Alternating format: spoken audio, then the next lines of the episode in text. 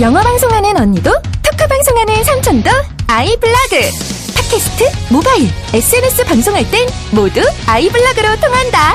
1분 만에 파일 업로드. 속 시원한 아이블로그가 무료래요. 지금 나만의 방송을 시작하세요. 쉽고 빠른 아이블로그.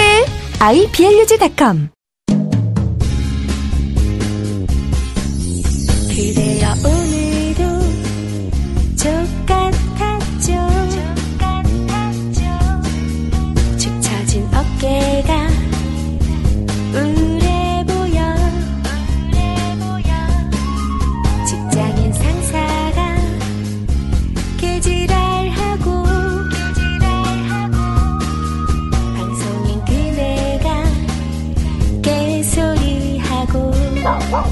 Oh, oh.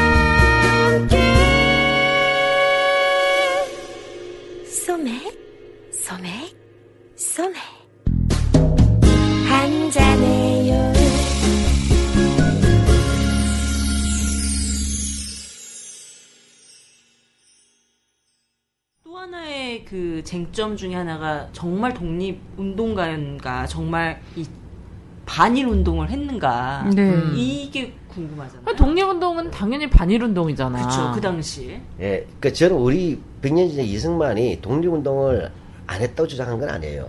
하긴 했죠. 그건 뭐 사실입니다. 다만 그런 시기에도 자기 스타일. 저, 그 납득하기 어려운 부분들이 많았다고 우리 정확히 지적합니다. 특히 그것을 이런 부분들은 우리가 위험한 발언들이었다라고 하는 네네. 것이에요. 그쪽에 그 핵심 중에 하나가 이제 뭐냐면 신문 보도죠. 예. 어떤 이야기냐면 호놀룰루에서 1912년입니다. 예. 네네. 호놀룰루 스타 블레튼지에서 이승만이 일본 국가에 대한 반대를 막 가리지 않는다라고 우리가 보도를 했다는 거 이제 그런 기사가 있는데 우리가 그래서 이런 말을 한 것이 문제가 있다고 이야기를 했어요. 네. 예. 근데 여기에 대해서 뭐냐 생명의 길 따위들은 음. 이거는 일본 국가에 대한 반대를 가르치지 않는다라고 이승만이 말한 것이 아니고, 그러니까 즉 하와이의 한인 학교에서 예, 일본인에 대한 인종 또는 민족적 증언을 가르치지 않는다는 뜻으로 한 것인데 그 신문 기사를 우리가 부분적으로 인용해서 악의적으로 편집했다. 즉 이승만은 하와이나 한인 학교를 가르치고 있었는데 그게 반일 교육을 하고 있는 것이 아니냐는 그 보도가 있었단 말이죠. 네.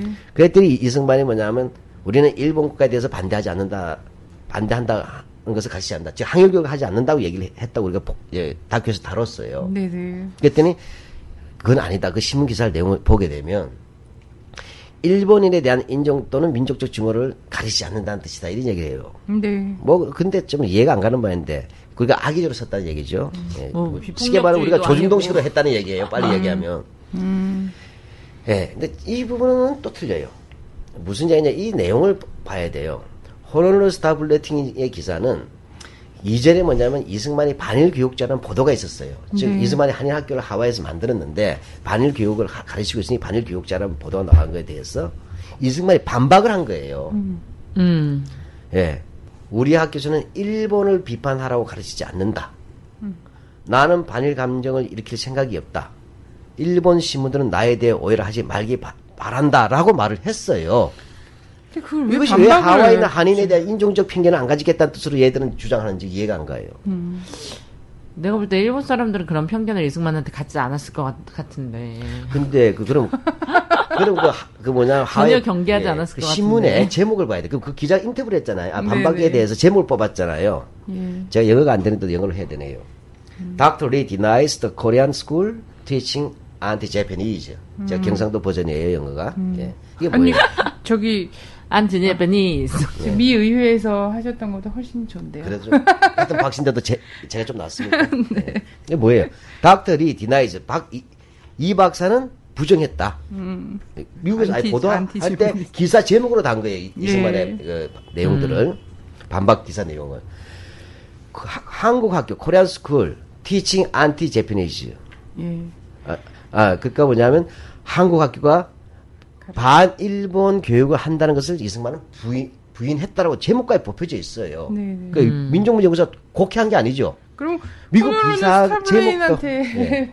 그렇죠. 항의해야 되는 거죠. 본문 내용도 아까 제가 인용했던 내용이 그대로 있고 그다음에 네. 미국 기자도 제목을 그렇게 뽑았어요. 근데 이승만 지지자들만 다르게 좋게 해석하는 거예요. 납득하기 어렵게. 네. 또 하나가 있죠. 누군가요? 그 박성현인가? 박상현인가? 네. 뭐 어디 뉴데일리 데일, 데일리안인가? 전 편집장이든가 하는 사람이 있어요. 음. 네네.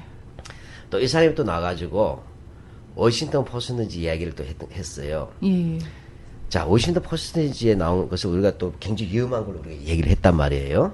네, 그것이 뭐냐면 1913년에 워싱턴 포스트지, 그러니까 지금도 있잖아요. 네.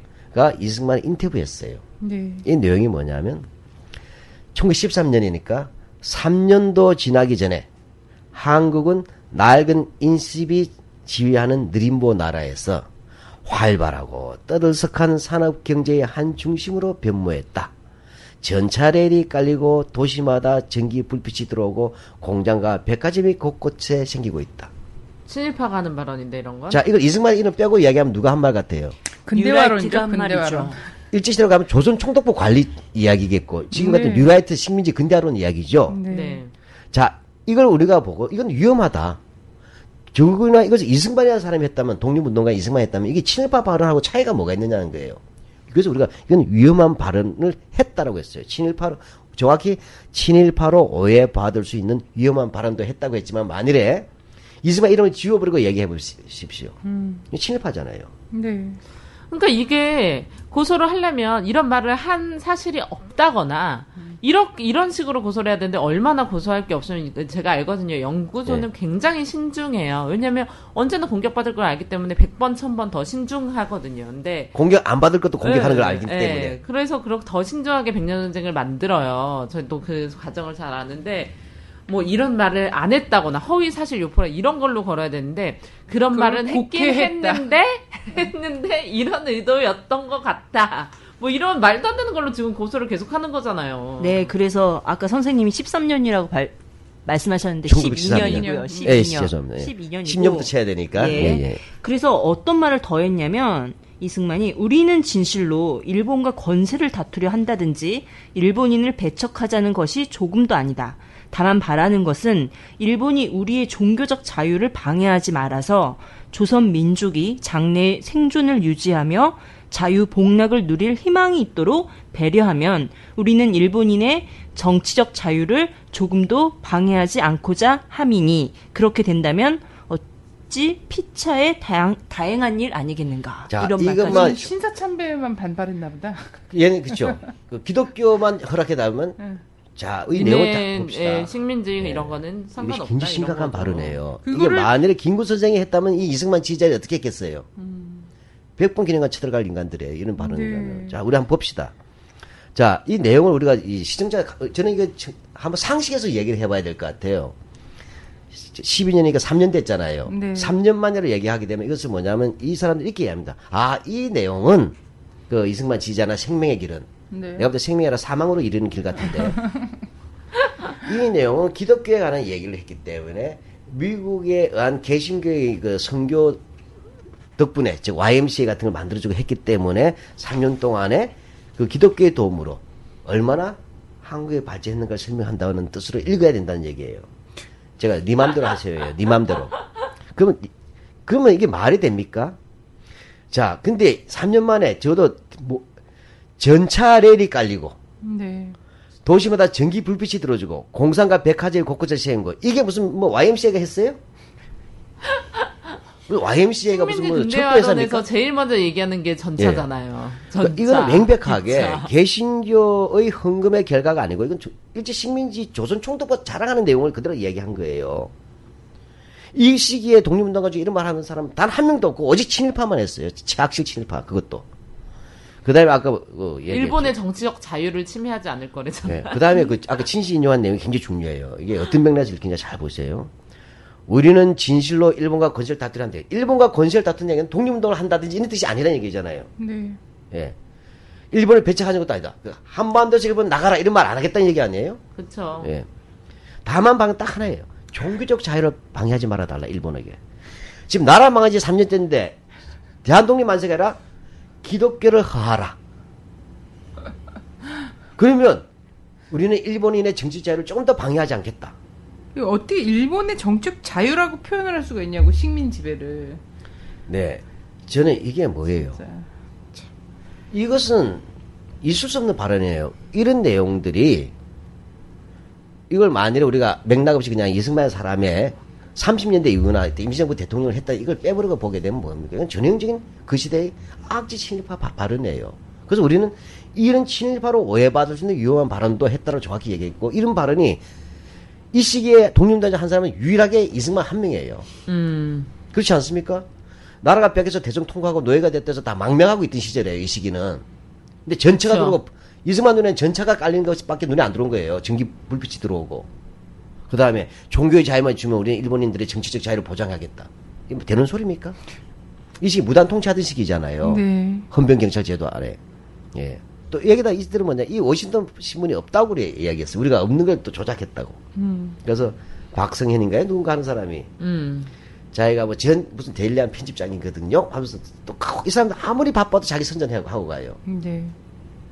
어 그러면서 하는 얘기가 자기가 30분 동안 워싱턴 포스트지를 뒤졌지 않습니까?라고 얘기했어요. 돈까지 썼다는 거예요. 이제 30분 동안요? 아 이제 뭐 가입비나 이용비가 있겠죠. 자료 아, 다운비가 아. 있겠죠. 40달러 썼다고 40달러. 자랑하더라고요. 그러니까 비행기 안 타고 가서 자, 자랑하는 거예요. 네. 근데 없었다는 거예요. 내가 볼 때는 꼴값을 떨어요. 쥐가 못 찾는 거 아니에요. 우리 원본 다 검색법을. 모르는 아니, 거 아닐까? 우리 이 다큐멘터리 만든 감독은 찾은 거야. 학자도 아니에요. 그냥 찾았어. 지만 못 찾고서 뭐냐. 그러면서도 전, 아마 그 전 뉴델리 편집장인데요. 하고 제 이름을 걸고 이건 조작입니다. 그래서 나중에 이 증거를 딱 내민 거야. 그랬더니 나중에 변명 아닌 변명을 해서 영어를 똑바로 해석해라. 이런 식으로 반박을 또 했더라고. 왜? 그러니까 니나 영어 좀 잘하셔야지. 그 제목도 못 찾는 영어. strongman이 예. 해석하듯이.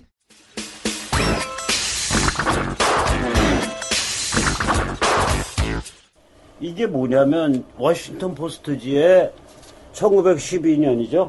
예, 12년. 11월 18일. 예. 11월 17일 18일자 워싱턴 포스트지에 이승만이 인터뷰를 했는데 그때 인터뷰했을 때 이승만이 지난 3년간 서울이 눈부시게 발전했다. 그러니까 일제 합방 이후를 뜻하는 거죠, 결국은. 그래놓고 강제병합 이후를 그래놓고 마치 신시내티와 같은 느낌이다. 이렇게 발언했다라고 이제 백년 전쟁은 얘기를 해요. 그래 그래서 친일파다. 이승만을 너무너무 좋아한 미국인 박사가 있어 올리버라고 로버트 올리버. 정치 고문을. 네, 이 로버트 올리버가 이승만 전기를 1950년대 중역쯤 쓴다고 그죠? 예. 거기 나와요 이 얘기가. 여기서부터 재밌어요. 친구들은 한일 합방 후 그러니까 식민지. 근대화론을 옹호했다, 음, 그- 이승만이. 근데 더 재밌는 건 뭐냐면 이건 이제 제가 감히 제 이름을 갖고 얘기할게요. 저 뉴데일리 주필 박성현이거든요. 40달러 이상을 제가 쓰면서 밤새 워싱턴 포스트 옛날 데이터베이스를 뒤졌는데 없어. 없어요. 없어요. 아 그런 게요. 예, 예. 그 기사가 없어요. 그러니까 그. 올리버 박사가 뭔가 착각한 거예요. 어... 이 정도 얘기를 인용하려면 워싱턴 포스트를 인용을 직접 하려면 워싱턴 포스트를 확인해 봐야 될 거 아니에요. 그것도 해서 포토샵으로 만들었잖아요. 포토샵으로 얘네들이. 만들어서 워싱턴 포스트 기사가 있는 것처럼 만들었는데 그걸 뭘 타이프를 쳐서 넣 아, 아니요. 그거는- 워싱턴 포스트 그 타이틀 갖다 놓고 거기에다가 이승만 사진 놓고 그다음에 밑에 자막으로 이렇게 예. 이- 저기 근데 워싱턴 포스트에 그 기사가 한일 합방 없다니까요. 이후 우리는 발전했다. 근데 그걸 아, 저도 제가 처음부터 이- 찾았거든요. 제가 요새 노안이 왔는데 그거 뒤지느라고. 내가 없다고 하니까 뭘 또 뒤져. 아, 돈 그거는. 그건 총장님이 없다고 확인한 거지. 나도 없다고 확인해. 이 사람 이, 이때 당시에는 워싱턴 포스트하고 그냥 이렇게 하는 거고 하니까 한국에서는 알겠냐 이러면서 속심을 막 얘기했나 봐. 그러니까 이건 뭐냐 이승만은 일본하고 미국이 사이 좋으면 고소서 뭐냐 일- 그, 그 관계를 맞는 말만 하는 거예요. 네. 그 한국 그다음에 하와이 한인들한테 가서는 나 오늘 여러분은 늘 동dum동 해야 됩니다 하면서 이중 플레이 했다는 거예요. 네. 그러니까 헷갈리는 거예요. 독립운동인지 이게 무슨 뭐 신일인지 헷갈리는 이런 것들이 1910년대 20년대 상황이었다는 얘기죠. 바로 일본과 미국이 미를 관계했을 때. 네. 근데 저는 이제 스타블레틴 같은 경우에는 사실은 여기서 좀 제대로 된 어떤 민족의 지도자적 풍모가 좀 있었던 사람이라면 그러면 식민 지배를 받고 있는 한국에 한국 동포들을 위한 학교를 만들어서 거기서 민족주의적인 교육을 안 하려면 그럼 그 학교를 왜 만들겠냐라고 얘기를 했으면은 정말 역사에 남는 이런 게 되는데 우리 학교에서는 절대 반일적인 것은 가르치지 않으며 근데 더 웃긴 것은 우리가 자라보고 놀란 것은 소뚜, 소뚜껑 보고 놀란다 얘기했잖아요. 네, 예. 이때 사실은 그, 이 하와이에서 반일 핵심은 박용만 선생이에요. 네. 왜냐, 아 이분은 뭐냐면 학교만이 아니라 아예 군대를 조직했잖아요. 네. 하와이에 있는 동포사에서 청년들 조직해서 한반도를 진공하겠다. 그래서 본인 나중에 만주, 만주로 가잖아요, 실제로. 네. 예. 따라서 반일 교육, 반일 문제는 사실 박용만이 더 사실 심각한 문제예요. 음. 근데 정작 변명은 누가 하고 있습니까? 이승만이 하고 있잖아요. 이것뿐이에요. 그 이승만은 독립운동 같은 모함도 많이 했다 그래요. 음. 주로 모함할 때 바로 색깔 도는 원조, 빨갱이, 공산주의자 이런 얘기를 했다는 거예요. 음. 물론 이것들이 원자료로서 제시된 건 많지 않지만 사찰 자료들이라든지 조사 보고서 또는 증언들로 해서 나오고 있어요. 그러지 않았으면 미국이 낙점할 리가 없죠. 예, 그래서 아까 독립운동 할 때, 이, 뭐, 독립운동끼리 갈등은 있었어요. 네. 근데 미국이 그 당시 방공이 셌잖아요. 메카시즘이 들어가기 예. 전단계긴 하지만. 네. 근데 박용만이 있었죠. 하와이에서 사실 뭐냐면, 그 박용만이라는 사람이 사실은 굉장히 그 중요한 운동의 핵심이었어요. 여기 이승만이 들어와서 그 기반을 사실은 박용만이라는 분이 하- 하와이 국민회라든지, 이는 많은 조직을 누가 접수하냐면 이승만이 접수하는 거예요, 사실은. 네. 표현에 따라서 말아먹느냐부터 시작해서 좋게 얘기하면 흡수 통합하는 거예요. 네. 그러니까 가는 곳마다 분열을 일으키고 동가 조직을 자기가 개인화해버리는 이런 과정들을 밟았더라고요. 근데 이 과정에서 뭐냐면 그 자기의 정적들이잖아요. 예. 이 정적들에 대한 이제 모함이 문제가 많이 됩니다. 그러니까 우리가 아는 모함, 제거. 적어도 1931년 이전까지 이 우리가 주로 많이 다루고 있어요. 왜냐면 30년 이후는 안 되는 이유가 활동이 없어가지고. 어, 그러다 갑자기 뚝 떨어진 해체되는 거잖아요. 그러다가 나중에 이제 태평 전쟁 일어나면서 또 이야기가 되는 거예요. 예. 그래서 얘기를 보게 되면 이렇게 되는 거예요. 이 이승만과 할 때도 김형구란 분이 있어요. 김현구. 이분 같은 경우에는 뭐냐면 자기 이 박용만의 편전에다가 이렇게 썼어요. 이승만은 미국에 충성하는 자기의 행동을 늘 정당화시켰다. 안창호, 박용만 그리고 김기식을 미국 정보 당국과 민간 첩보기구의 급진적인 보제베키 이건 좌빨 중에서도 뭐죠? 원조 좌빨이라는 얘기죠. 러시아 네. 공산주의자라 보고했다는 게 그런 기록도 나와요. 평- 네. 박용만 평전에 또 방순전하는 지금 사- 사- 살아계시는 학자죠. 원로학자인데 미국에 있는 한국 관련 문서에 대해서는 최고 전문가입니다. 이 양반이 재미 한인의 독립운동에 책을 썼어요. 여기서 또 뭐냐면 FBI 보고에는 이 FBI가 사실 뭐냐면 방공 미국 국내 방공을 위해서 만든 조직이에요. 그래서 1931년에 문서를 인용해서 FBI는 이승만이 박용만을 일본 밀정으로 중상 모략한 일이 있다 이렇게 되어 있어요. 그 다음에 이거는 이제 안, 이 안창호 선생을 또 공산주의로 모함하는데 이승만의 관계가 있지 않느냐는 암시적인 서재필의 발언이 있어요. 확진주의 얘기한 건 아니고. 네네. 1924년 가을 안창호는 미국 입국을 위해서 아까 이제 왜 독립운동 하기 위해서 안창호 다시 이제 상해 상해에 있다가 다시 미국에 이제 일시로 왔다 가야 될 일이 생겼어요. 그래서 미국 영사에게 입국 비자를 신청했어요 상해에서. 근데 거절 당했는데 이것이 뭐냐면 워싱턴에 주재하고 있는 한국인 지도자가 음. 안창호를 공산당으로 했기 때문에 비자를 줄 수 없다는 해달을 받았답니다. 어, 대박. 근데 이때 에서 한인 지도자 누군지 우리 모르지만 워싱턴에 한인 지- 지도자가 몇 명이 있겠어요. 조지 워싱턴 죽은 사람 말고. 예. 그 다음에 여기에 대해서 뭐냐. 조선 총독부도 똑같은 시기에 그 보고를 해요. 어. 예. 조선 총독부 경무국에서 상해 정보 보고, 어, 고등, 이제 고등계 보고예요. 1923년 1월 28일자인데, 여기 보면, 아까 얘기했지만 이것은 뭐냐면, 이, 이렇게 다요. 이승만이 미국으로 돌아가 안창호를 공산주의자로 선전하였기에 안창호의 미국에서의 신용은 추락하였다고 본국 일본에다 보고하는 자료가 나옵니다. 믿었냐 안 믿냐 라는 것은 그 다음 문제지만 이런 내용들이 나오고 있어요. 네. 이것뿐이 아니죠. 한길수, 그 다음에 김원봉, 약산 김원봉, 의열단 네. 단장 하신 분, 김규식 등을 모두 공산주의로 몰아붙였다고 했어요. 예. 그, 그 극단적인 박용만을 어떻게 또, 음, 그래서 이승만을 그들이 존경하나 봐. 자기네들이 평생 쓸 수 있는 그 반공이라는 무기를 이승만이 창조했잖아. 그렇죠. 이승만은 일제 시기에도 독립운동가들에 대해서도 권력 투쟁의 필요성이라면 메카시즘을 활용한 셈이는 경우, 메카시즘이 등장하기 이전부터. 근데 여기서 그래서 저는 진정한 진짜 민족 지도자와 이런 게 딱 갈리는 것 같아요. 이런 무슨 무슨 주의에 대한 입장이 그러니까 안 선생님. 같은 경우는 사실 본인이 반공주의자였어도 실제 자주독립 국가가 독립이 되고 나서야 좌도 있고 우도 있다 이렇게 말씀을 하셨잖아요. 그렇죠. 다 손잡아야 된다.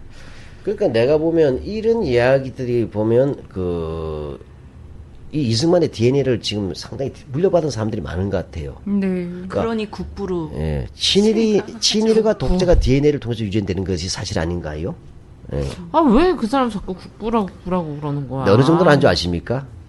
심지어는 독립운동한 것을 꼬질러고 모함까지 하는 일도 있어요. 네. 아까 우리 박용만 얘기했지 않습니까? 예. 네.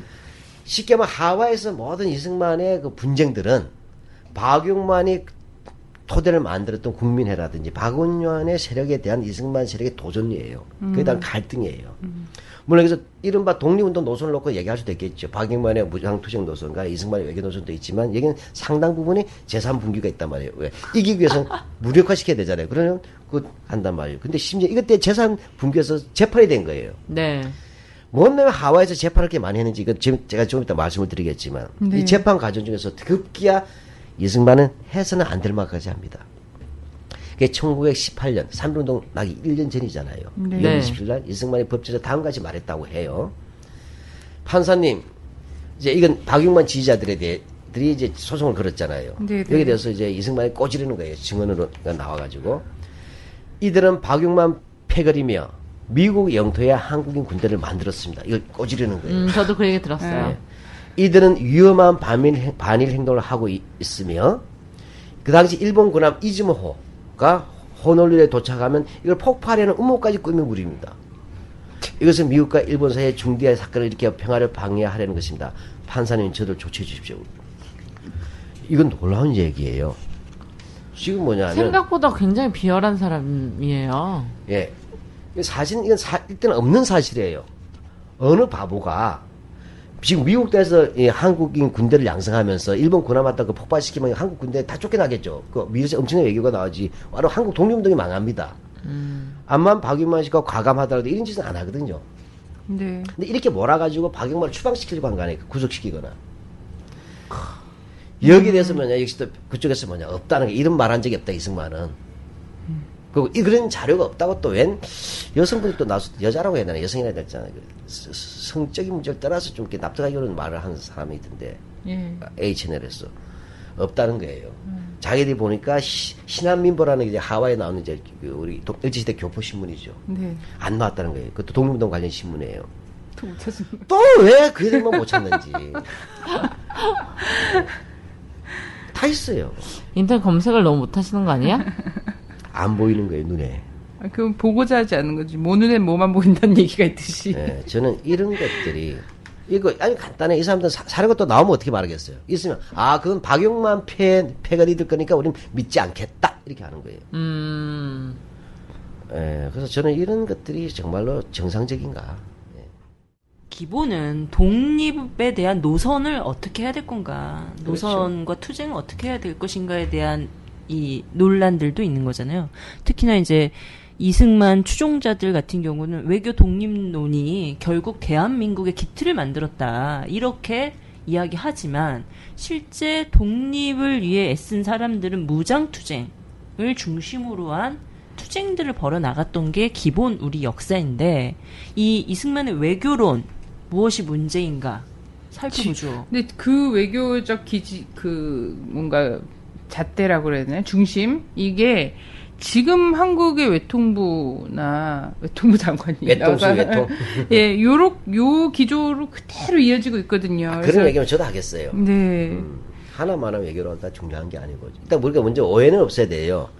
독립운동의 이른바 방략이라고 하죠. 여러 가지 전략 네. 전술이죠. 해서는 무장투쟁도 있고 때로는 필요하다면 테러리즘도 때는 필요할 땐 동원이 되죠. 테러리즘이라면 이제, 부- 이제 뭐 마구잡이 이제 테러를 얘기하는데 그런 것이 아니고 네. 예.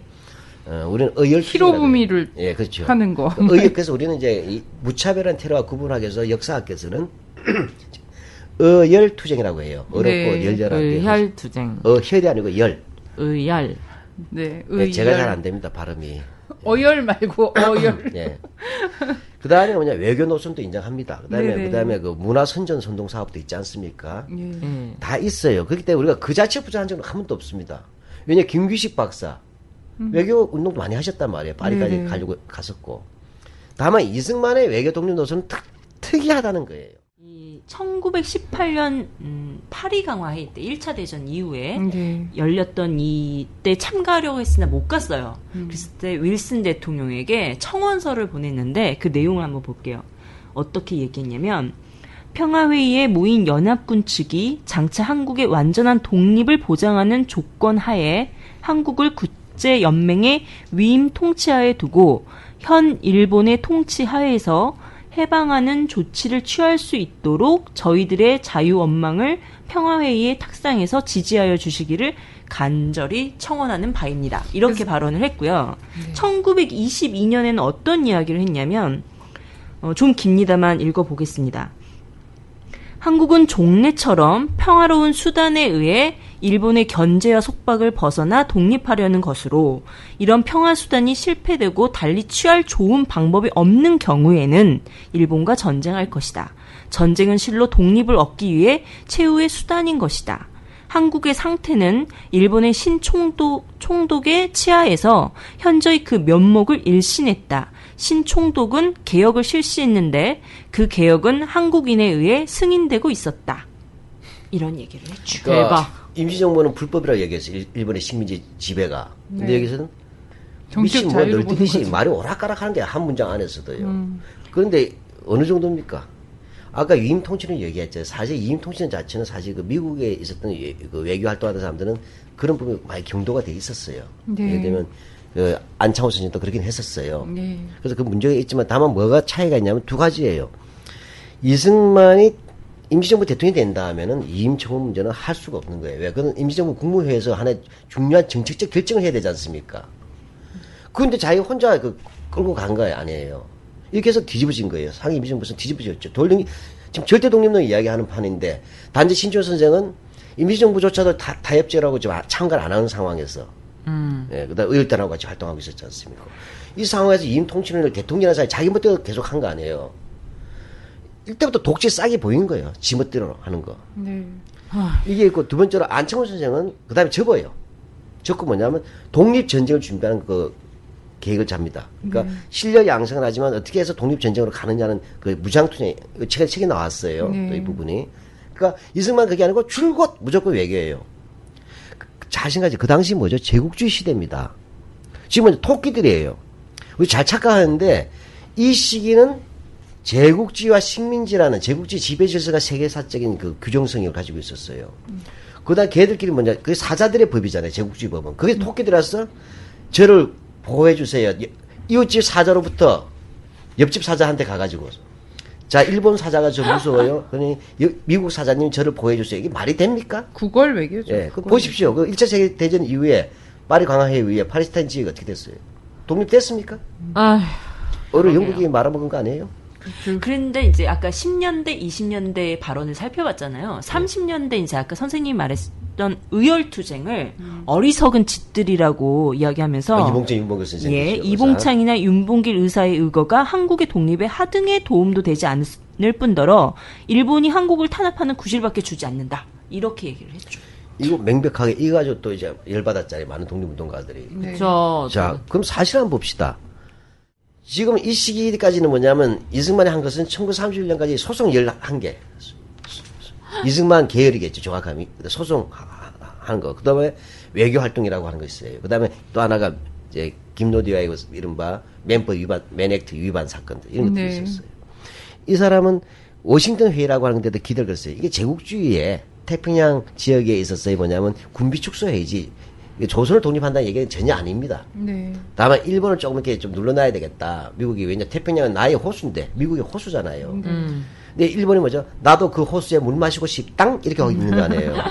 그럼 막 이 호수는 내 거야. 이 문제에서 어 이야기하고 있는 상황이에요. 그러니까 그 외교 자체가 사실 기대할 수는 없지만 미국에 있는 사람으로서 할 수밖에 없는 상, 것도 이해는 가요. 딴 거 못 하니까. 만주에 있거나 중국에 있는 게 아니잖아요, 이 사람들. 근데 그건 좋다 이거예요. 근데 아까 말했지만 이런 상황에서 임시정부 어떻게 됐어요? 이승만 때문에 파탄 난 거예요. 이승만이 임통신 주장해서 내분이 생겨버렸잖아요. 그 다음에 이승만이 임시정부를 가는 돈을 다 끊어버렸잖아요. 탄핵이 됐잖아요. 이, 그 이승- 임시정부는 있을 필요가 없대서 창조파, 개조파에서 나눠집니다. 새로 만들자. 그래도 뭐냐, 미워도 다시 한번 내부 개조하자. 이게 분열의 사- 발단은 이승만이 주고 지금 미국에 있는 거예요. 그래서 그 이후에는 임시정부를 다 떠납니다. 다 떠나서 국무회의를 열 수도 없었어요. 이런 상황에서 백범이라는 사람이 등장하는 겁니다. 와가지고 바로 31년에 일본이 만주를 침략하잖아요. 그러니까 중국인들이 고민합니다.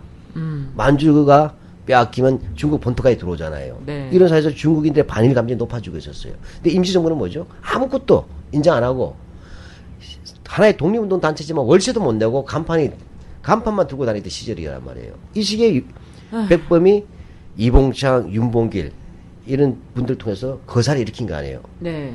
여기에 뭡니까? 중국인들은 장개석이 일본이 만주를 침략했는데도 장개석이 가만히 있어서 열받아 있었어요. 근데 상해를 일본이 진주한 거예요. 상해 일본이 진주해서 점령한 거죠, 사실은. 여기에 대해서 중국인이 쓰- 쓰- 죽- 죽여야 되는데 네. 바로 윤봉길이 죽인 거 아니에요. 그래서 중국 인민 전체가 못한 일을 한 사람이 해냈다. 이렇게 하면서 어떻게 돼? 임시정부에 드디어 돈이 중국 장개석 정부가 지원하게 되는 거예요. 그래서 임시정부를 되살아냈어요. 근데 이승만이 볼 때는 어리석은 짓이- 짓이죠. 왜? 그렇죠. 난 감히. 이승만이 어, 자기 지금 대통령 아니잖아. 이게. 어떤 이야기를 했냐면 정말 박정희 씨 만나서도 생전에 그 얘기를 했다는. 음, 그런데 이승만이 이 무장 투쟁에 대해서 무장 독립 투쟁을 하는 데에서 어떤 이야기를 했냐면 여가 시간에 병법을 연마하라. 무기도 정법이야. 알아서 구하라. 백년 전쟁에 나왔잖아요. 어, 백년 전쟁에서 보고 내가 정말 어이가 없어가지고. 여가 시간에 병법을 연마하면 독립을 할 수 있는 거 그러니까 여가 시간에 어떻게 병법을 마련해서 연마해서 독립을. 해. 여기 재미있게 하겠을 거야. 아마 더 한번 얘기해 보세요. 예. 그 내가 다음에 보면 쌍절곤 이런 거 뭐 연습해야 아, 되나 집에서 어떻게든. 줄넘기 제가. 보고서 이, 이거는 내가 한국 독립운동가의 지금 뭐냐면 공전조류의 명언이에요. 네. 무장투쟁에 대해서 뭐 1921년에 그것도 대통령이라는 사람이 네. 이제 연두 교수 형식으로 무장 독립에 대해서 이야기했어요. 우리 형편상 전쟁 준비는 국민들에게 맡긴 것이 옳다. 어디다가 있는데. 그 전쟁이야 그러면. 아니 지금. 임시정부가 독립군을 양성해도 시원치 않을 판에 우리 행변산 전쟁 준비 알아서 하라는 거예요. 그다음에 지, 가 돈을 다 네. 챙겼으니까. 그다음에 국내 일반 국민들 각자 직업에 종사를 여가시네 했잖아요. 그다음 좋은 시기가 오면 일제히 나서서 싸우자. 야 놀라운 손자병법 이건 뭐냐? 놀라운 손주병법이에요. 나는 이런 것들을 나는 그 이승만 기념 사학관에 혹시 생기거나 동사에다 편말로 안 걸어놨으면 좋겠어요. 가면 갈수록 진짜 네. 죠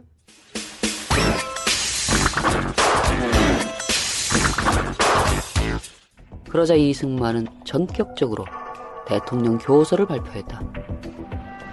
그런데 거기엔 아주 획기적인 이승만의 독립운동 전략이 담겨 있었다.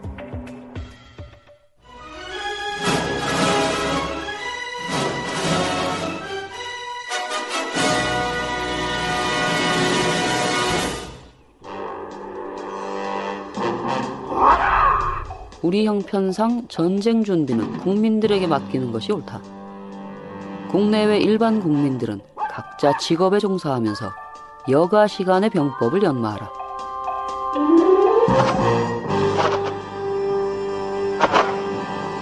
무기도 각자 구하라.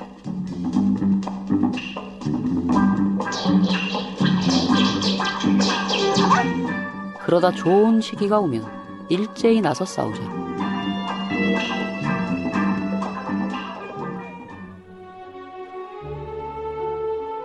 독립운동가들은 울고 싶은 심정이었다.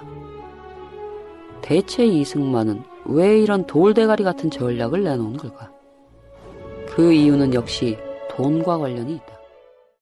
승만은 정말 이런 희화화적인 것도 굉장히 많지만 진짜 나쁜 음. 사람이잖아요. 정말 음. 수많은 정적을 제거하고 양민을 학살하고 뭐 이런 건 아직 백년 전쟁에서 지금 다루지도 않았거든요. 아니 해방이면 더 하잖아요, 네. 지금. 집권 시기로 가면 정말 사실, 사실 난리가 나잖아요. 그 지금 이 이야기들 독립운동 지금 우리가 지금 뭐냐 이승만의 독립운동을 다루는지 이승만의 망언과 스캔들을 다루는지 헷갈릴 정도예요. 맞아. 그래서 이 단재 신채호 선생님이 이 이승만의 외교론에 대해서 신랄하게 비판한 문구가 있어요.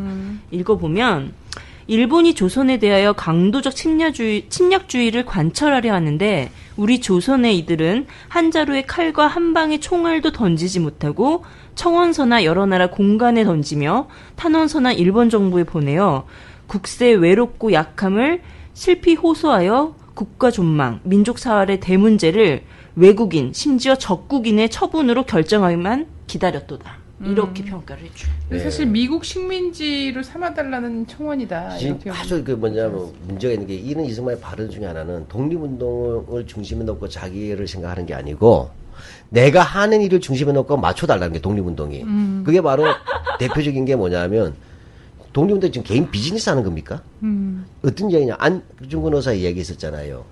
이거 어리석은 짓이라고 얘기하고 막 비난했단 말이에요, 사실은. 네. 네. 왜? 그 이유는 있어요. 미국에서 뭐냐면, 뭐냐면 이제 스티븐슨 사건도 있었고, 안중이 또 히로부에 죽은 거니까 미국에서는 그 당시 일본어 친했잖아요. 네. 그러니까 미국에서, 어 한국 나쁜 놈이네? 이렇게, 왜 자기네들 다 제국주의니까, 예. 일본의 여론에 말릴 수가 있잖아요. 그러면 이승만 자신이 미국 사람한테 불편해지는 건 있어요. 그러나 그건 다르잖아요. 그렇지만 어떻게, 그래서 이승만의 이런 발언 비유는 그 자신의 입장에서 봤을 때 뭐냐면, 정말사의 독립운동에 대한 신념도 저는 의심스럽지만, 또 하나는, 자기 중심으로 모든 걸 보고 있었어요. 나 아니면 안 된다. 또 내가 미국에서 미국 사람한테 불편하니까 안중근 하지 마라. 이거 말이 됩니까? 아니 그러면 예를 들어 안중근 선생 어떻게 돼요? 목숨까지 걸면서 지금 뭐냐면 음. 나는 대한 어, 그죠 그 뭐죠 그 중 중장으로서 그 정식으로 난 죽인 거다 나는 교전하다가 음. 살해했다고 하는 이런 사람 앞에서 이상한 얘기를 하고 있는 거예요. 모든 걸 나를 중심으로. 그렇기 때문에 대통령도 스스로 자임을 하죠. 예, 그래서 뭐냐면 이승만은 주- 봉건 군주도 아니다. 이거는 절대 군주다. 부르봉 왕가의 마크 네. 게인이라고 하는 그 사람이 했어요. 비군주 그렇게 시기에. 기록하고 기술해도 모자랄 판에 아직 시작도 안 했는데 이 지랄들을 하니 그렇죠. 아니, 왠지 근데 아세요? 본질이 알려- 진짜 나쁜 거 더 나올까봐 지금 못하게 하려는 거예요. 그러니까 여기서 입을 틀어 막아야지. 예. 50년대로 가면 군 버리면 정말. 나는 지금 우리 같은 단체들은 그나마 언론이나 이런 데서 나오잖아요. 개개 개인들도 굉장히 고소고발이라든가 탄압이라든가 신상털기라든가 이런 것들이 굉장히 많거든요. 그래서 박근혜 정부 5년 지나면 정말 웬만한 정말 진보라고 이야기하는 사람들은 너무 타격을 받을까봐 걱정이에요. 그래서 좀 이 이승만이랑 상관은 없는 얘기인데 이런 단체나 이런 데들이 좀 연대를 해서 대응을 해야 될 것 같아요. 그렇죠. 이것이 먼저 백년 전쟁 문제가 아니고 대한민국 전체에 대한 뒤집어기 쿠데타예요. 네, 맞습니다. 아, 내가 볼때 정말 한마디로 개족보가 독립운동의 족보도 한번 들이밀 수 없는 그런 다양한 사람들과 친일의 독재 여기에 기- 기생하고 있는 무리들이 독립운동 자체도 지금 사실은 뭐냐 이승만을 지킨다는 핑, 핑계로 독립운동사를 깎아내고 그죠? 독재를 찬양 민주주의를 훼손시키면서까지 나가는 이것은 대하, 명백하게 뭐냐면 반국가 세력이에요. 내가 봐 이거야 국가보안법 대상자들이에요. 네, 맞습니다. 자, 근데 이승만의 이제 좀 스캔들적인 문제들이 좀 많죠. 네. 그리고 프란스카 여사가 미국인이 아니었는데도 불구하고 우리 한국의 국민들은 하, 얼마나 미국을 좋아하는지 아내까지 미국 여자랑 결혼을 했다. 뭐 이런 얘기가 막, 막 그냥 그냥 농 농민들 안에서도 회자되고 막 이랬어요. 이게 또 뭔 얘기냐면요. 이승만이 또그 당시 미국에서 무슨 얘기했냐면 한국 사람은 한국 사람과 결혼해야 된다고 했어요. 예. 그러다 어느 날 갑자기 프란체스카를 데리고 온 거예요. 니는 이렇게 된 거예요. 어. 니는 왜 했더니 알 거 없고 이렇게 된 거죠. 근데 코미디예요. 근데 코미디. 진짜 대부분의 국민들이 미국인이라고 알고 있어요. 그래서 뭐냐 많은 사람들은 이승만이 이 위대한 지주하니까 한인들은 얼마나 순수했겠어요. 프린스턴 박사잖아요. 네. 그러니까 당연히 그는 결혼을 한다면 김노디라든지 또 이런 또 한국인들하고 결혼할 거라고 생각했어요. 이승만 네. 자신이 한국 사람들 민족혼을 지켜야 된다고 했으니까. 근데 네. 그죠? 미안하다. 묻지 마라. 프란치, 제스카 이렇게 된 근데 나는 그 여자 관계들을 쭉 이렇게 뭐 어떤 걸 되게 무식한 사람들이 나한테 이런 얘기도 한 적 있어. 죄송해요. 뭐라고 했냐면 이승만도 미국 여자랑 결혼했고 이기병도 미국 여자랑 결혼했잖아. 말이야. 그러게 말이야. 아니 근데 네. 어, 보다 보면은 프란치스카 여사도 좀 불쌍하더라고요. 있죠. 왜냐하면 결혼 우리가 결혼한 이후에도 스캔들이 좀 끊이지 않았고 심지어는 결혼한 해에도 그렇죠. 음, 근데 우리가 신청을 사실 하고 그랬죠. 100년 전쟁에 사실 여성 문제를 다루는 게 한국 사회에서는 여성 문제가 사실 독립운동가의 도덕성의 문제가 중요할 수가 있잖아요. 네네 근데 그 다, 한국의 풍토는 또 의외로 그런 거 다루는 걸 꺼려 하지 않습니까? 그렇죠. 또, 또, 또 다른 허리- 피해자가. 허리 배꼽 아래 예. 얘기는 하지 말자. 근데 사실 우리가 그, 이- 여기서 아마 이승만 쪽에서 제일 많이 공격한 것이 바로 이승만과 김노디라는 사람이 김노디도 남도 독립운동 하는 여성이에요. 이승만의 아주 강력한 지도자인데 숭배자라고 나와요 미국 자료에는. 예. 근데 뭐 나쁘다는 뜻은 아니고 하여튼 열렬한 지지자죠. 근데 숭배 갖고 온 지지자인 건 사실이에요. 나이가 아버지와 딸 같은 사이, 사이는 맞고. 근데 우리가 다른 것은 스캔들 다루려고 한 게 아니에요. 우리가 이 100년 전에 이런 이야기를 한 거예요. 김노디라는 여성과 그다음에 임시정부 대통령 이승만이 맨법, 맨 액트라 그래요. 이것은 네. 뭐냐면 유부남이 어린 여자 주 경계를 예, 예, 그. 결혼하지 않은 여자와 주 경계에서 넘을 때는 부적절한 관계로 보고 이것을 뭐냐면 하는 법인데 좋은 법은 아니죠. 예. 네. 그것도 인종 예, 예, 일색 인종- 인종이 그래서 우리 맨 액트 자체가 훌륭하다 얘기를 하는 게 아니에요. 네. 이것 때문에 뭐냐 조사가 됐고 이제 예, 기- 기- 쉽게 말하면 기소가 될 뻔하다 나온 얘기를 하는 거잖아요. 네. 뭐이 부분에 대한 취지 이런 것이었어요. 이런 내용을 다룬 거예요. 근데 이게 그쪽은 굉장히 민감했어 이상하게.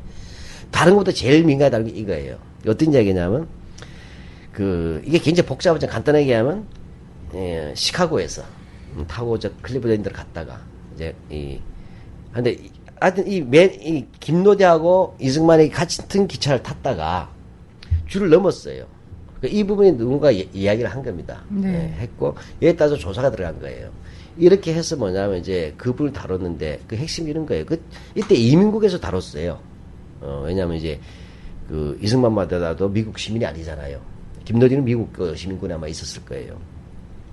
해서 이걸 했는데 우리 이런 걸 얘기했는데 그 이민국 조사 내용이 뭐냐면 당시 이승만 대통령 대통령의 신분에서 모금을 하고 이렇게 이런 거 하면서 순회를 다닌 거예요. 나름대로 물론 업무였죠. 어, 업무인데 이 업무의 내용과 과정들이 우리가 상당히 민망했다는 걸 이야기하는 거예요. 즉 네. 초대 임시정부의 대통령으로서 하와이 사탕수수 밭에서 일, 진짜로 그 뜨거운 태양 아래서 일하면서 그 한 푼 두푼 모은 것을 독립동으로 보내고 있었던 시절 아니에요. 네. 이 시절에 뭐냐 다시 미, 주 대륙을 돌면서 이승만이 그래서 일종의 간파 홍보 선전을 한다고 할 때 그럼 초대 대통령의 모습이 어떠했는가를 우리가 보는 거란 말이에요. 음. 가는데 뭐냐면 정작 뭐냐 여기서 나온 것은 뜻밖에도 뭐냐면 나이 젊은 여자하고 같이 다니는 것이 의혹이 생겼어 네. 멤버 위반으로 기소되는데 그다음에 빠져나왔다는 얘기예요. 네. 또 하나는 이 이민국 보고서면 값비싼 호텔에서 잤다는 게 나오고 음. 재벌 2세 행세하고 그렇죠. 그다음에 자기는 미, 국의 뭐- 여, 여성들하고 비싼 식사를 했다 이런 것도 이민국 조사 나오고 기금이 어떻게 모아지냐고. 이런 것들이 샌프란시스코 이민국에서 나오면서 이 사람들의 그게 사실이고 이렇게 되면 추방해도 좋다는 식으로까지 나와서 조사가 들어간 거예요. 네. 그러니까 이런 그래서 문제들.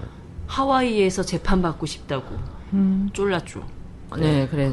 근데 맞아요. 저 근데 저는 그런 거는 이제 뭐 그래서 뭐 결국은 기각이 됐고 뭐 이렇다라고 주장을 하는 거잖아요. 네. 뭐 법적으로 확실하게 그런 관계였다고 하는 것도 아니고 뭐 이런, 이런 건데 이런 걸 다뤘다 이렇게 얘기하는데 그렇게 백년 전쟁에서도 설명했어요. 네. 근데 사실대로. 응 맞죠 설명했어요. 근데, 아, 근데 내용이 조선 심각한 부분이 있어요. 우리가 경무국 공개 안 하지만 예. 이게 창피해 죽겠어요. 음, 근데 조선 통치 자꾸 이런 사료- 식으로 하면은 공개하실 거죠. 아 정말 어, 이런 거예요. 우리가 지금 여기서 얘기할 때 그 문제 에 명당한 건 불륜으로 몰아갔다는 거 아니에요. 네네. 우- 우리의 말의 핵심은 대통령 초대 대통령인 사람이 이렇게 피 묻은 돈으로 그죠? 혈, 그, 희- 그 진짜 피 묻은 돈으로 자기 돈을 아껴가면서 이래도 시원치 않을 판이잖아요. 그때 동, 상해 있는 독립운동가, 북에 있는 독립운동가 어떤 분들은 진짜 두루마기가 없어가지고 또 끼니가 없어서 이렇게 살, 살던 시절인데 그럼요. 네. 정작 뭐냐면 초대 대통령이 고작해서 나온 것이 멤버 위반, 적절치 않은 관계로 오해를 받아가지고 뭐냐면 조사까지 받고 이런 수- 민망한 일이 있어 나오고 그 다음에 백인 여자들과 고급 시- 식- 레스토랑에서 식사를 하고 고급 호텔 잤다 이것들이 독립운동으로서 이게 적절한 예시가 되겠느냐 우리는 보는 거예요. 네.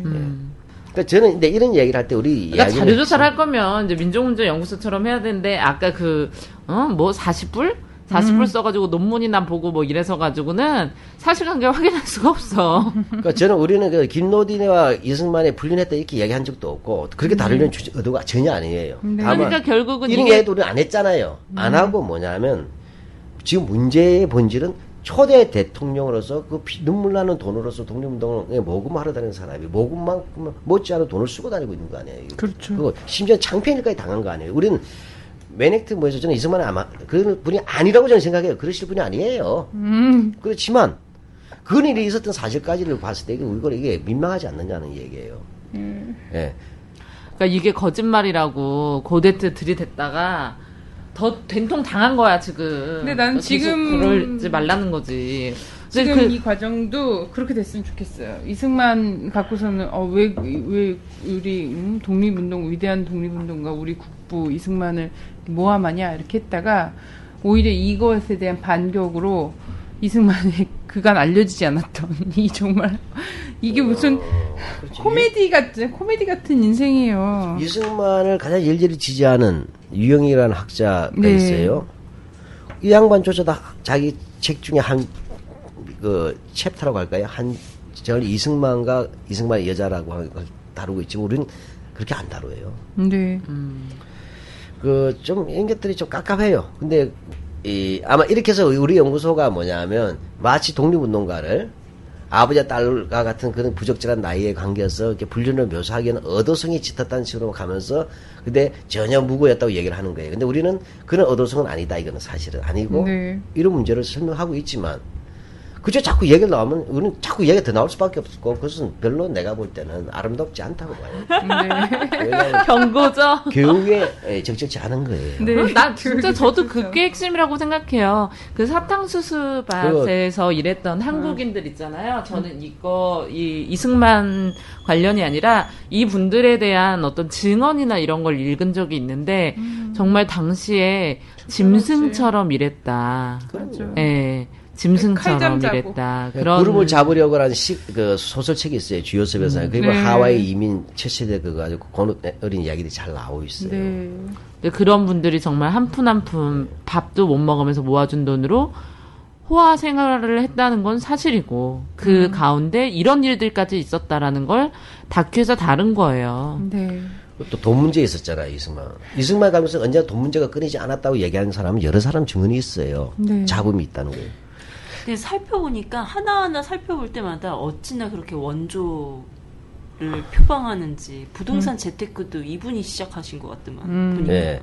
이- 이게 사실 우리가 이게 재테크라고 했지만 사실 횡령에 가까운 거다 사실이라면 이런 뜻인데 우리가 횡령을 말을 쓰긴 중계라고 우리 생각을 한 거예요. 어찌됐든 네. 간에 동의할 수 없는 사람이라 하더라도. 그런데 이런 내용에 쉽게 말하면 이승만이 1910년대 중후반기에 하와이에서는 이제 사실 학교 지역에서 많은 사람들이 또 모금을 했잖아요. 그리고 거기서 주로 국민회가 예, 주로 이게 자산으로 관리를 하고 있었어요. 여기에 네. 이제 이승만이 들어, 들어온 거잖아요. 그래서 간단합니다. 우리는 그 항일의 심리에 공개됐던 자료들을 기초로 정리를 했, 한 거예요. 그 원자료 들어가고 이렇게 공개가 돼 있었어요. 근데 대체로 네 가지 이제 학교 시설, 한인 학교 시설 가지고 있는데 이분을 했더니 아주 간단 이런 방법이에요. 좀 특징이 있다는 거예요. 우리가 봤을 때 특징이 왜 이렇게 복잡한 거래를 하는지 이해가 안 가는 거예요. 쉽게 말하면 학교를 본인이 수탁인이래 trustee예요. trustor가 아니고 네. 수탁이니까 위탁을 받은 거죠. 신탁을. 네. 그러면 이 사람들이 이렇게 운영을 할 수가 있어요. management를 영어로 하면 운영을 할 수가 있지만 소유권을 가지고 있는 건 아닙니다. 그죠. 예. 근데 뭐, 이, 이 이승만이 네 개 다 뭐냐 자기가 이것을 담보로 해서 돈을 빌렸죠. 예, 대출을 받아요. 개인 명의로.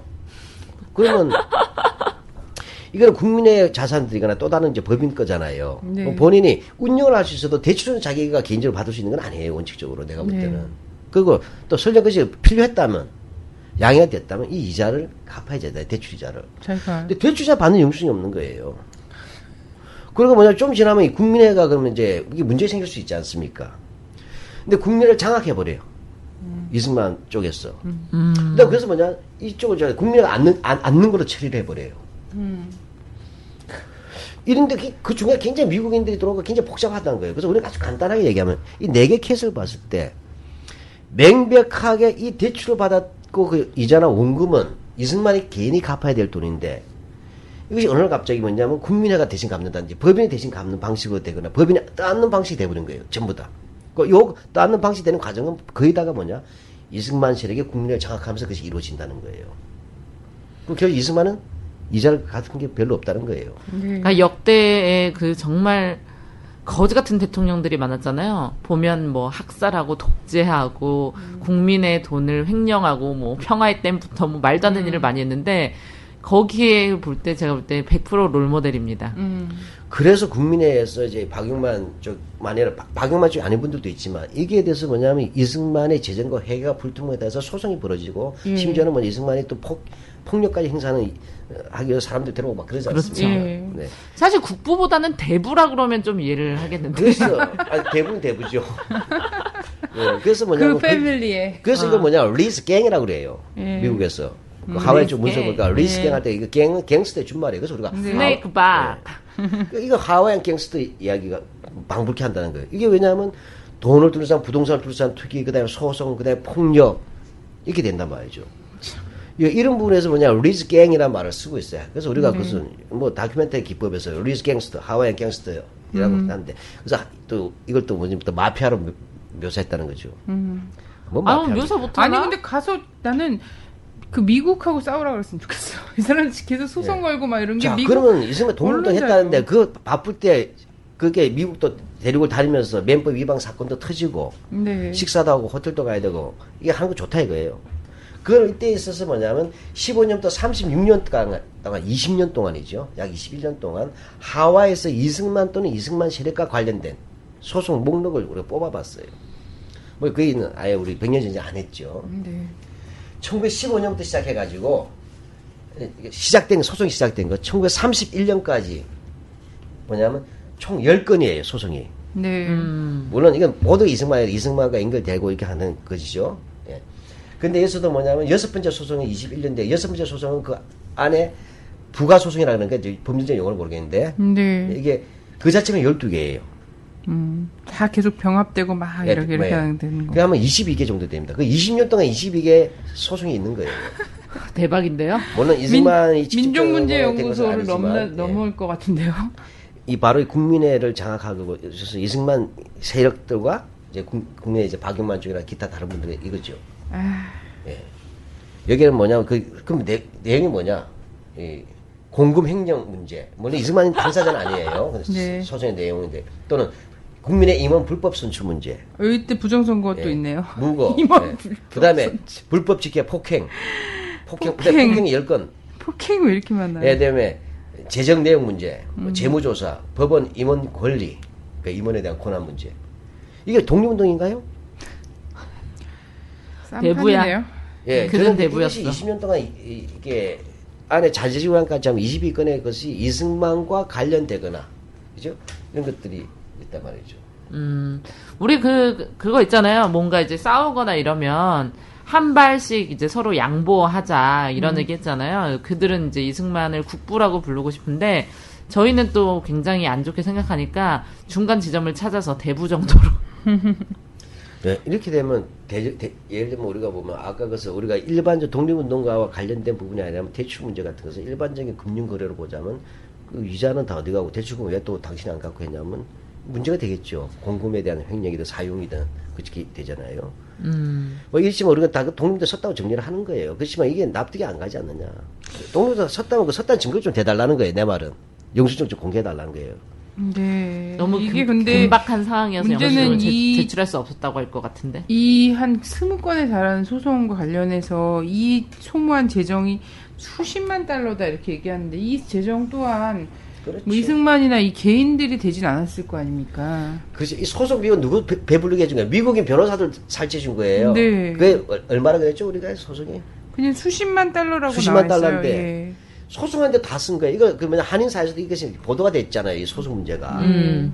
이게 무슨 개탄스러이냐? 독립 운동 자금으로 쓰- 쓰- 써도 시원치 않을 돈들이 소송에 소모돼 버리니까. 네.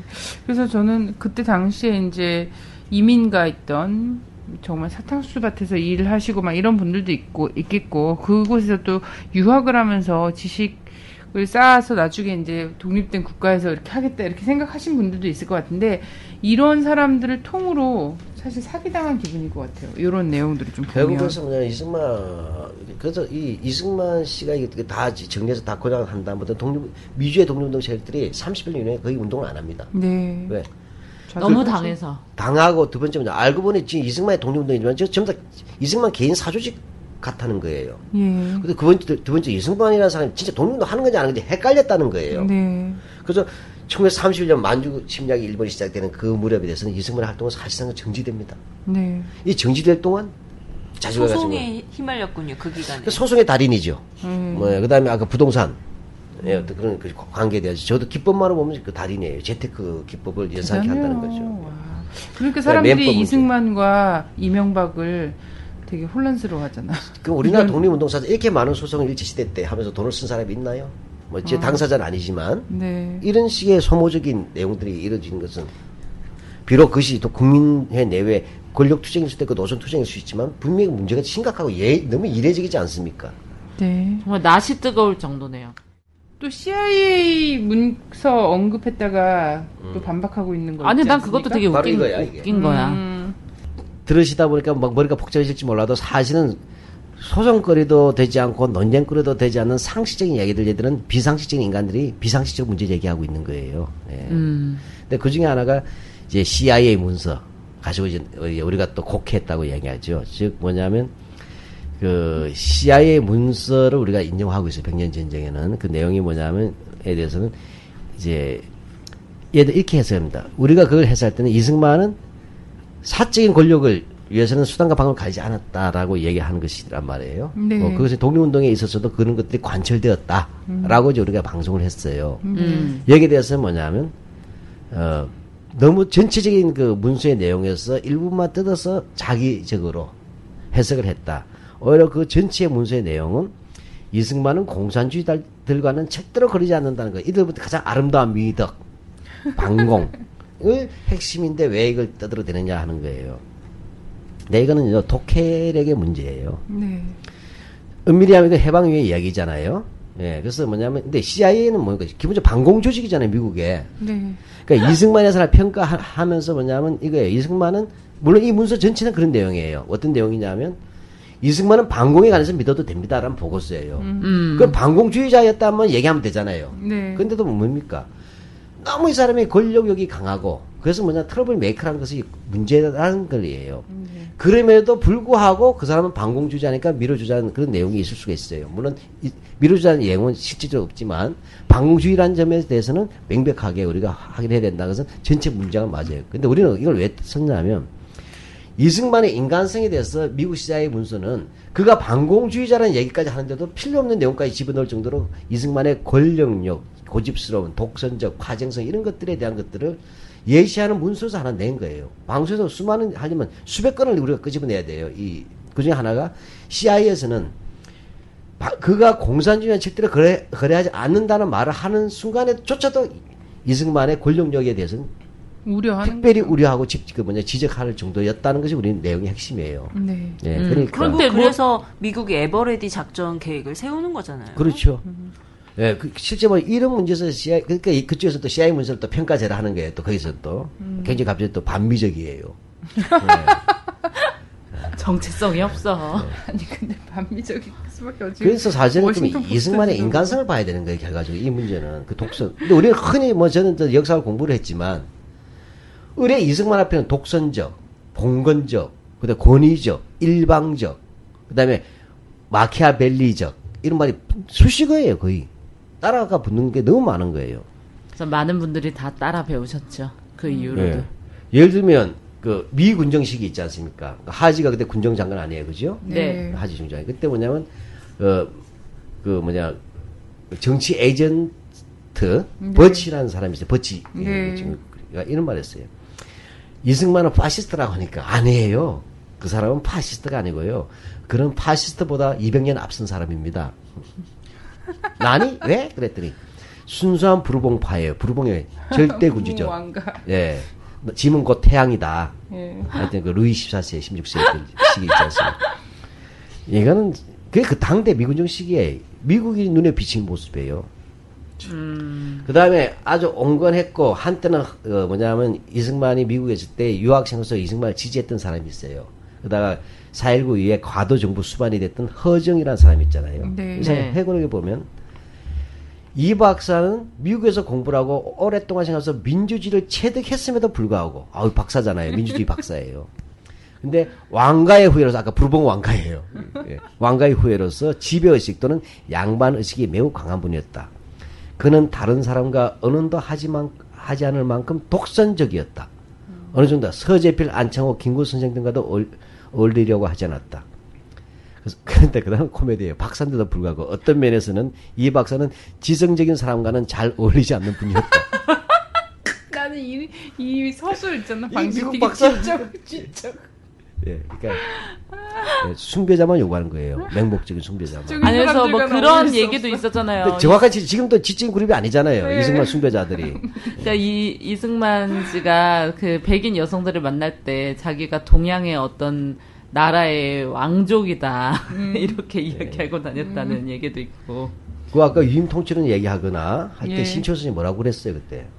있지도 않은 나라를 팔아먹었다고. 예. 이완용은 있는 나라라도 팔아먹었는데 이- 이승만은 있지도 않는 나라를 팔아먹었다고 이런 정도까지 성토 나오는데 우리는 그런 게 인용 안 했어요. 네. 앞으로 앞으로 이탄이 가볍게 이탄이 나올 한 때는 건데. 이탄이 나올 때는 샅샅이 인용해 예. 주셔야 그래서 될것 같아요. 뭐냐면 그 일본에 있는 제일동파 학자 중에 아주 훌륭한 그, 그 대표적인 학자가 있어요. 강덕상 선생이라고 음. 80 넘으신 분. 이분이 뭐냐면 몽양 여운형 평전을 냈어요. 네. 네. 평전을 내면서 앞에다 써무슨 게 나는 일본의 비밀 정보 문서들을 많이 봤다. 그 많은 독립운동가 지도자들에 대해서 적지 않은 자료인데 그중에 몽양 여운형 선생에 대한 자료도 적지 않 상당히 있지만 이승만에 관한 것도 적지 않다. 근데 그다음 말하면요. 이분 굉장히 점잖은 분이 80대 학자로서 이상하게 몽양의 자료는 읽으면 읽을수록 인간적인 면까지 이끌려지는데 이승만 자료는 읽으면 읽을수록 이 사람이 싫어진다. 라고 머릿말에다 써놨어요. 그분 이승만 아무 관계 없는 분이에요. 일본에 계시니까. 정부 알수록 미워지는 사람이래. 실망되고. 그 옛날에도 참 이런 정보 이런 것들을 참 잘 해놨어. 근데 그러니까 마지막- 뿌리야 뿌리. 근데 또 더 나쁜- 놀라운 마지막이 뭐예요? 그 고소의 또 하나 이 중에 백번과 이승만이 친한데 안 친한 걸로 했다는 거예요. 그러니까 이승만이 백번 이게 내용은 이렇게 아, 고소가 있지. 어떻게 들어가냐면 윤백일 어거가 일어나자 이제 우리가 100년 전에 이승만이 그 어리석은 짓이라고 얘기를 했다는 거 아니에요. 네. 어, 이렇게 된 거예요. 거기에 대해서 뭐냐면 그것은 백번과 이승만은 시종일관 같이 했고 특히 이승만은 그와 함께 끝까지 가려고 했다는 거예요. 어느 시점이지? 그거 어, 어, 느 끝까지. 시점의 순간의 진실이죠? 그게 고소 이유예요. 예, 그러니까. 그러니까 나 이게 도대체 이 법무 변호사라는 사람들 무슨 말인지 뭔데 이 김구 사실은 이거 한인 애국단 사건 아니에요. 이 한인 애국단 누가 조직해? 백번 김구 선생이 조직한 거지 않았습니까? 네. 네. 거기서 나왔던 것이 윤봉길 어거예요. 네. 물론 특별하게 김구 선생하고 이승만이 치고받고 싸워야 될 이유는 없어요. 왜? 임시정부 시기 초기 위임 통치할 때는 김구 선생의 지위가 낮, 낮았어요. 네. 그렇기 때문에 그때는 안창호 선생의 그 높은 급에서 논쟁이 된 거는 신초급에서. 총 30년 되면 이승만 하는 일이 없으니까 비판할 일 없고 싸울 일도 없었어요. 음. 그렇잖아요. 아무것도 안 하듯이 사실은. 네. 제가 아는- 아는 분이 유일하게 어, 최초로 박사 논문 썼어요, 이승만. 근데 31년부터 몇 년이 비어버려요, 박사 논문 시기가. 왜 때문에 한게 없어가지고. 이 시기니까 뭐, 뭐 비난할 것도 없죠. 이 시기에 유일하게 한 것이 어리석은 짓아니에요 윤목열 억에 대해서. 나 미국에서 로비하고 여러 가지 일해야 되는데. 근데 그걸 우리가 했을 뿐이잖아요. 여기에 대해서 뭐냐면 이승만은 김과 끝까지 함께 하려고 했기 때문에 고소사항이 된다는 거예요. 그래서 내가 보니까 어떻게 알아 자기네는? 자 봅시다. 그럼 해방이유를 얘기하는 거. 뭐 만났어야지 뭐 함께 하지. 근데 결정적으로 왜, 왜, 그 이제 거야? 만났잖아요. 예. 그거 다 아시잖아요. 그 해방이유 뭐냐 아마 이 사람들이 이렇게 얘기해요. 반탁할 때 같이 했잖아요. 네. 근데 저는 이렇게 봐요. 반탁은 같이 했었어요. 근데 반탁을 하지만 이들은 갈라설 수밖에 없는 다 차- 근본적 차이가 있었단 말이에요. 네. 이승만의 경우는 정읍 발언이라는 걸 하지 않습니까? 네. 네. 이승만의 정읍 발언 아주 간단히 얘기하면 아무도 그 당시에는 뭐냐면 남한 단독 정부를 감히 말할 수 있는 시기도 아니고 그렇게 돼서는 안 된다는 흐름이 있었던 시기잖아요. 네. 음. 김구 선생도 반탁을 했지만 남한 단독 정부가 아니라 분단 정권은 죽어도 안 된다는 입장이었어. 뭐냐 반탁은 뭐냐 분단 이전에 식민지가 되지 않을까라는 우려였잖아요. 또한 네. 번에 네. 다소 그 좁게 해석하신 거죠. 예, 뭐냐 모스크바 삼상 회의의 내용들을. 근데 어쨌든 반탁한 것 자체가 가지고 우리가 뭐냐 반동인이 욕하고 이런 건 아니잖아요. 참 반탁 문제 자체는 하여튼 좌우가 다시 나르는 중요한 역사적 분기점이 됐다는 것은 다 인정을 해요. 했지만 그 다음에 정읍발언이 먼저 치고 나온 거, 이승만이 먼저 치고 나온 거예요. 뭐냐 남한이라도 먼저 따로 정부 만들자고 한 것이에요. 이게 충격적인 거예요. 이건 왜 그러냐면 모스크바 삼상 회의 이후에 미소 공동위원회가 진행되고 있었어요. 이때 미국 자체도 분할하려고 한 게 아닙니다. 어떻게 하든 간에 남북 단독 정부, 아, 분단 정부는 하지 않겠다는 것이 그 시기는 그렇게 있었어요. 나중에 이제 다 바뀌지만 다시 입장이. 그러니까 조정기란 말이에요. 어떻게 보면. 이 시기에 이승만이 먼저 치고 나가서 분단 정부를 기정사실화하는 그, 그 길로 가야 된다 이야기한 것이 바로 정읍 발언이에요. 이게 충격적이었죠. 이걸 누가 지지합니까? 한민당 친일파들이 지지하는 거예요. 한민당 전체 친일파는 아니지만 그 지- 지주라든지 자문가들 중에 상당수가 친일파들이었잖아요. 이렇게 해서 하는데 그러니까 어떻게 돼요? 백범에서 동의가 안 되잖아요. 끝까지 가고 싶었던 것은 뭐예요? 통일국가예요, 사실은. 그렇잖아요, 이 백범으로서는. 네. 근데 이승만이 먼저 치고 나가면서 뭐니까 등에다 칼을 꽂은 셈이에요, 사실은. 이거는. 그렇게 해서 뭡니까? 백범과 이승만이 결렬될 수밖에 없는 거죠. 그렇게 끝까지 가고 싶었으면 존중하고 지켜주고 대우를 해줬어야지. 아, 끝까지 했어요. 누군가가 죽일 때까지. 음. 끝까지는 다 벗지, 이승만이. 예, 근데 어떻게 됐어요? 정말 이승만이 끝까지 함께 이승, 김구와 하려고 했다는데 먼저 노선을 바꿨어. 그 당시 에 이승만이 유일하게 그 말을 한 사람이에요. 독립운동가 진영에서는. 때문에 이승만이 치고 나간 거예요, 혼자. 그 다음에 백범은 단독 정부 수립 반대를 했지 않습니까? 그러다가 임시정부, 대한민국 정부 수립할 때 불참하시지 않습니까? 백범 선생은. 그 다음에 그 이유는 뭐예요? 49주인데 누가 암살됐죠? 백범이 암살됐잖아요. 네. 근데 이승만이 끝까지 함께 할 만했는가? 우리 따져보죠. 안뒤란 사람이 적어도 임시정부 수반입니다. 주석이었던 사람이에요. 백범 김구 선생이. 네. 네. 이거를 진짜로 그냥 죽여버린 거 아니에요. 정말로 네. 황당하게. 그건 황당하다고 얘기할 수밖에 없을 정도로 죽였단 말이에요. 근데 이승만 치에서 안두이는 어떻게 살았어요? 감옥에서 특별 대우다 했죠. 김창룡이가 훌륭한 어거를 했다고 얘기하고, 그죠? 네. 그 다음에 계급이 올라가죠. 어려 조기 석방되고 계급이 또 두 계급 특진대예요. 네. 대위로. 그 다음에 뭐죠? 이승만 때 갑자기 부자가 됐어요. 농장도 음, 차리고. 땅을 받았죠. 예. 또 백번 기구 효창공은 어떻게 돼요? 오히려 출입 금지가 되잖아요. 그 앞에 그죠? 철조망 두르고 네. 심지어는 없애려고까지 했잖아요. 네. 그래서 심삼 김창숙 선생 이분이 뭐냐 그 앞에 들어놓고 했지 않습니까? 포크린 앞에서 왜? 네. 그 무덤 앞에다가 공원 만든다 하고 공성운동장 만든다 해서 훼손시키고 그다음에 철조망 두르고 이렇게 행했습니다. 무덤까지 방해한 게 이승만이에요. 끝까지 함께한 게 뭐예요? 끝까지 괴롭혔죠. 그러니까 근데 이것도 고소해요. 사실 누가 고소해야 됩니까? 엄밀히 하면 백본 선생 후손들이 이승만을 고소해야 될 거예요. 이, 이- 만일에 이승만이 김구와 끝까지 함께 하려 했단 말들이 그들의 고소 사항이라면 그것이 자체가 허구잖아요. 거짓말이고 모독이죠. 네. 사실 김구 암살 배우라는 것을 우리가 확실히 밝히지 않았는데 왜 안 밝혀지는지 우리는 아직도 모르겠어요. 그 안 밝혀지는 게 증거 같아요. 예. 이 거대한 권력이 근데 주- 중요한 것은 이승만 정부 때는 백범을 암살한 사람 안두희가 오히려 호의호식하고 대접을 받았다는 이 사실. 네. 그 다음에 효창공원에 있는 백범 선생의 묘소는 초락을 하 심지어는 사람 출입도 금- 뭐냐면 방해가 되고 감시를 하니까 갈 수가 없었어요. 박진 때까지 마찬가지죠. 이렇게 되고 그 앞에 효창공원에서 공원을 만들어서 완전히 시설을 이제 요즘 말로 개판 치는 거예요. 네. 이렇게 하고 이런 상황 돼서 그 이승만이 김구에 대한 태도가 뭔지 알 수가 있잖아요. 끝까지 친하려고 그랬다. 제가 근데 야단인데요. 끝까지 절대 친하려고 하고 함께 갈 수가 없었던 건 뭐냐면 네. 기본 나는 이승만이라는 사람의 머릿속에는 독립된 나라 이런, 이런 게 전혀 필요가 없었어요. 단 한순간도 필요가 없었어요. 나의 나라. 그런 네. 네. 그 국부예요. 네. 그리고 내거 나라. 어, 그 자기가 그냥 거기서 뭔가 행세를 다할 수? 있으면 돼. 그리고 마인드가 분단에 대한 어떤 통일 국가에 대한 이런 지향이나 이런 거는 정말 한 1초 1분도 가져본 적이 없는 사람이야. 근데 김구 선생님은 그러지 않았거든. 자주 독립 국가. 어, 그래서 더 큰 문제는 그래서 이, 이 이승만이라는 사람을 우리가 볼 때는 일제 시기를 보는 이유가 있어요. 독립운동에 대한 신화도 벗게 되지만 이 시기의 행태가 보면 제일 공화국의 비극적 탄생을 예고하고 있다는 거예요. 음. 저는. 그 놀랍잖아요. 박사 학연 따도 미국 민주주의 죽어도 안 했어요. 그죠? 지치는 사람하고 안 놀고. 예, 놀라운 대통령이에요. 네. 놀라운 박사예요. 네.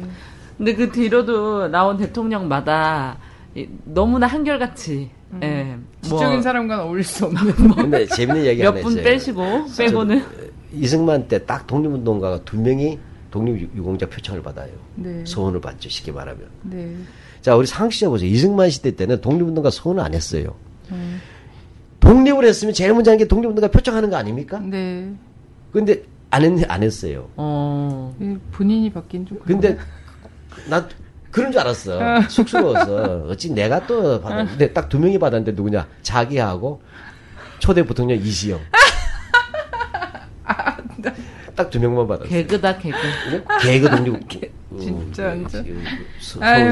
정말 슬프다. 어떻게 하려고 이승만. 음. 시리즈 앞으로도 몇개 더 나오지 않나요? 어, 지금 우리가 아마 지- 지금 야 반박 동영상이 나올 것이고. 예.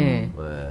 근데 사실 우리가 이제 그- 그것도 좀 이게 참, 뭐 우리는 여기서 그러고 싶진 않아요. 근데 저질들에서 저질로 맞으면 우리까지 뭐냐면 인- 인격 파탄이 날 것 같은데. 네. 그래도 좀 어떻게 하던 게 왜냐하면 진실이 침묵할 때 거짓이 장화를 신고 온 동네를 돌아다닌다고 이- 네. 이런 상황이다 보니까 거짓말도 반복돼서 사람들이 믿을 수가 있잖아요. 네, 예, 그래서 좀 이렇게 이, 이 소송도 이- 이번에 일어났잖아요. 예. 근데 뭐 쉽게 말하면 부장 검사가 맡았대요. 음, 네. 보통은 명예훼손이나 이런 것들은 일반 평검사가 맡습니다. 단독 네네. 사건은. 근데 이거는 부장 검사가 맡았어요. 네. 근데 공부 좀 어, 열심히 시켜주세요, 부장검사들. 그쪽이 공부를 열심히 하고 있어요. 왜냐하면 이게 수- 아직도 그 소송이 안 들어와 있어요. 공식 아. 고발이 들어와 있는데 네. 공식 안 들어와. 왜냐하면 석달 이내에 하게 되는데 그쪽도 난감할 거예요. 네. 왜냐하면 그 고발자들의 내용을 들어봤을 때 정말 법적으로 기소가 가능한지 안 한지. 근데 어떤 형사 그 검찰 쪽은 또- 또 기소를 목적으로 할 수도 있겠죠. 그렇게 되면 네. 또, 또, 또 어떻게 만들어낼지 모르겠는데 저는 저같이 부르진 하살에 재판이 되지 않기를 바라면서 일단 음. 눈- 많은 분들이 눈을 부릅뜨고 이 과정을 봐주셨으면 좋겠어요. 근데 오늘 이야기를 들으면 하나같이 죄질이 무겁다라는 생각밖에 들지 않잖아요. 음. 이들의 이 논리와 근거들이 사실은 실상 진실을 이야기하는 과정으로 이야기되는 건데 한마디로 정말 뭐가 있고 뭐가 있고 뭐가 있고 우리가 여러 가지 얘기를 많이 했지만 한마디로 그냥 조악해요. 얘기했지만 죄질이 무겁다. 이거는 죄질만 이 무거운 게 아니라 이 죄질이 나온 저는 이 오늘 수구 꼴통을 보면 제가 트위터에도 올렸지만 음. 50년대 고장난 트랜지 그러니까 회로가 고장난 트랜지스터 라디오 잡음이에요. 네. 그러니까 지지지지지 종북 좌빨 지지지지지 종북 좌빨 지지지지 부지직 부지직 종북 좌빨 퍽 오로지 이 주파수밖에 못 보내고 있어요. 네. 어, 저는 이런 사람들이 지금 대한민국을 자기 거라고 주장하는 이 코미디 이거를 내버려두는 대한민국 국민은 참 착해요. 네. 내가 볼 때는.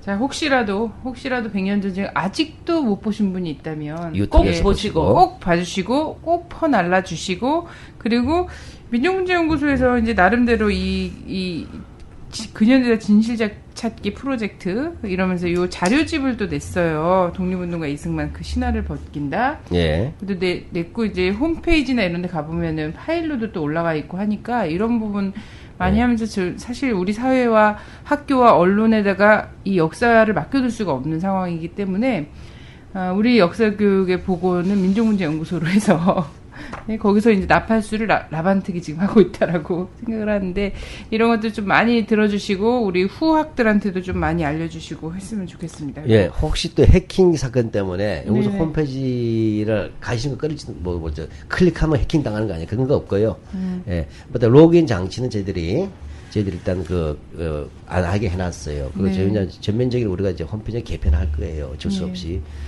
피해도 크죠. 그러나 뭐 회원가입한 거 전혀 지장 없습니다. 가입했고 예. 예, 그 다음에 철저한 보, 보안 조치를 다 돼 있으니까 안심하셔도 좋겠습니다. 예, 네. 뭐 왜 민족문제연구소에 가입하면서 사람들이 이런 걱정을 해야 되는 거야? 뭐 이런 개 같은 나라가 다 있어. 이게 아직도 이게 식민지 같아요. 타민족이 공격을 했으면 말을 안 해. 민족문제연구소를 우리 민족이 공격을 한민족이 하고. 하고 있어. 한심하죠. 동- 어떤 분이 그랬어요. 독립운동을 하- 하면 죄가 되는 나라라 그랬어요. 네. 이 대한민국이. 자, 바꿉시다. 아는 것이 힘입니다, 여러분. 네, 선생님 힘내시고요. 예. 고맙습니다. 화이팅! 네, 고맙습니다. 예. 코어